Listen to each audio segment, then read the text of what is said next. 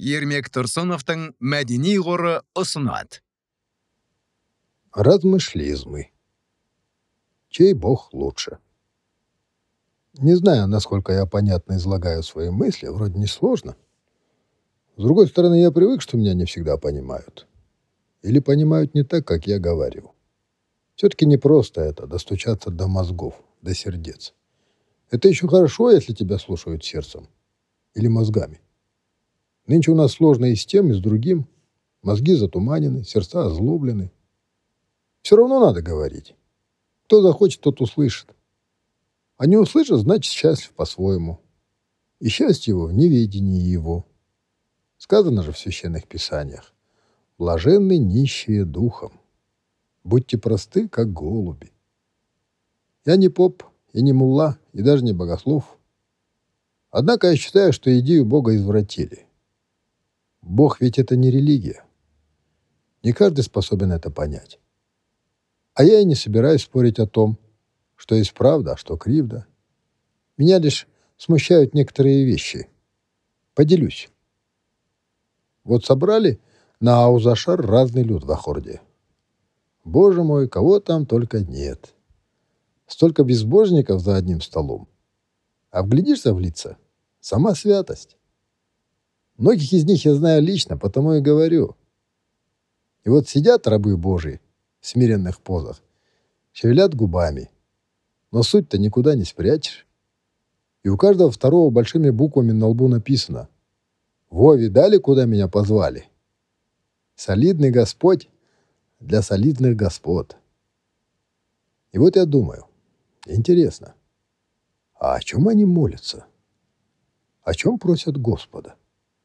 Неужели просят благоденствия для страны, для народа своего?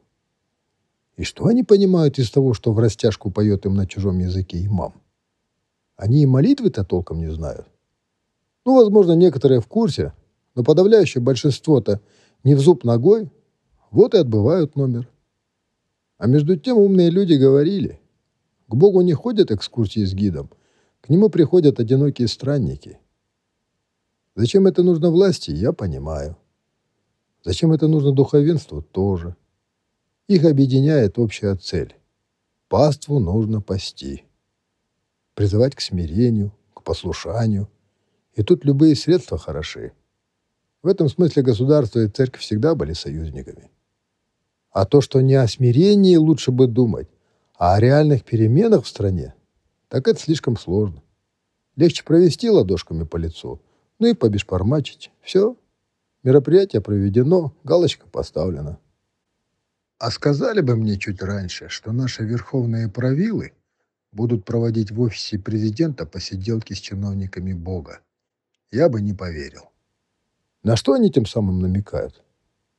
Казахи могут замолиться, в кровь стереть коленки свои. Могут хоть все священные книги наизусть выучить, но мы никогда не станем арабами. Неужели это непонятно? Так и хочется сказать. Оставьте вы, ребята, молитвы святым отцам, а сами займитесь делом. Поймите, я не богохульствую, я лишь задаюсь вопросами. Тема, конечно, тонкая, но тем не менее. Последние годы я наблюдаю активный всплеск богоискательства. В этом я вижу некий парадокс. В наше бесовское время люди вдруг потянулись в Божьи дома. Почему? Как человек приходит к Богу? Обычно к Богу идут, когда уже не на кого надеяться. Или некому больше верить. К Нему обращаются за помощью. Высшей инстанции человек пока не придумал. Он может искать правду в Акимате, в прокуратуре, в районном отделении полиции, в Верховном суде, в аппарате президента, в ООН, у Папы Римского. И когда до него наконец дойдет, что ответы ему оттуда не дадут, или дадут не такой, какой он ожидал, тогда он идет к Богу. Давно известно. Человек редко обращается к Богу, когда ему хорошо. Количество счастливых безбожников всегда превосходит количество несчастных богомольцев. Следовательно, все логично. Вот и идут люди интуитивно к нему, в соборы до храмы, а там их ждут ловцы заблудших душ. Это я о служителях культа. Поэтому все чаще я вижу на наших улицах юных дев с покрытыми головами, длиннополых платьях и задумчивых юношей в бородах. И довольно часто борода – это единственное украшение их лиц. Глаза у них пусты. Каждое утро я проезжаю мимо мечетей. Их понастроили сравнительно недавно, они теперь повсюду. По пятницам там не проедешь. Пробка. И стоя в этом трафике, глядя на марки дорогущих машин, я думаю, и как это Аллаху не стыдно держать таких важных людей в очереди? А если без шуток, то казахи не самый мусульманский народ. Я жил в арабских странах и видел, что такое настоящий ислам. Это 24 часа с ним.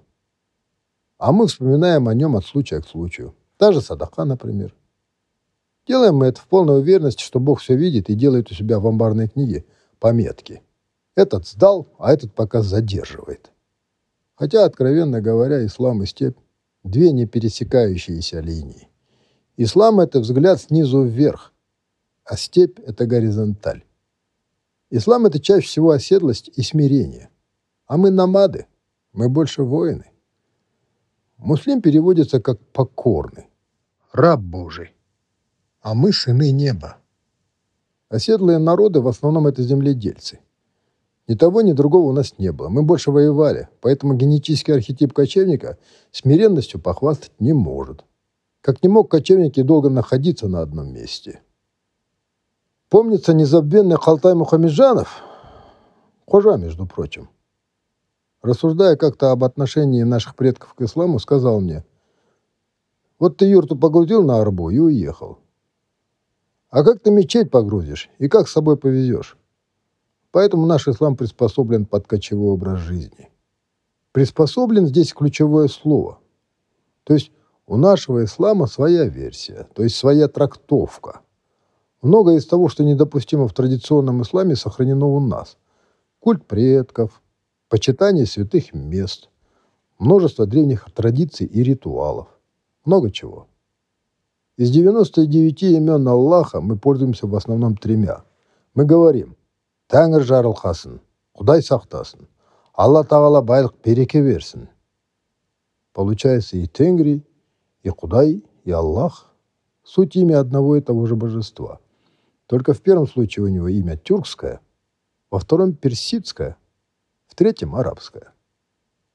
Словом, мы трансформировали ислам под свое исконное тенгрианство. Или наоборот, тенгрианство под ислам. Тут важно другое. Если это нужно людям, если это лечит их души, то ради Бога. Кто будет против? Речь ведь не идет о том, чей Бог круче.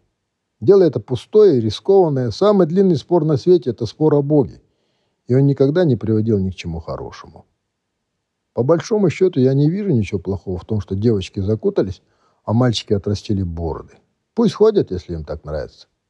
Главное, чтобы они понимали, что это всего лишь красивая рамка, внешние атрибуты. Мода, если хотите. Но я боюсь, что не все это понимают. Главное же, что внутри. Главное, чтобы они игрались в веру, как это делают взрослые дяди и тети в аккорде – у них там свои игры с абсолютом. И неведомо им, что в аду огня нет. Каждый приходит туда со своим. Религия и вера – разные вещи. Главное, чтобы они понимали, что Богу все равно, куда ты ходишь. Мечеть, хурул или в церковь. Ты не ради него ходишь, а ради себя. А врать себе глупо. Даже если все это так необычно и таинственно обставлено. У каждого ведь свой разговор с Богом. И этот разговор исключает посредников. Главное, чтобы они знали, Богу служить легко, Он проще, чем живые люди. И еще.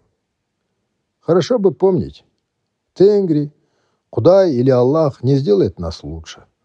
Он лишь помогает нам стать не хуже. По скрипту. Поздравляю всех истинных мусульман со священным месяцем Рамадан. Пусть принесет он мир вашему дому.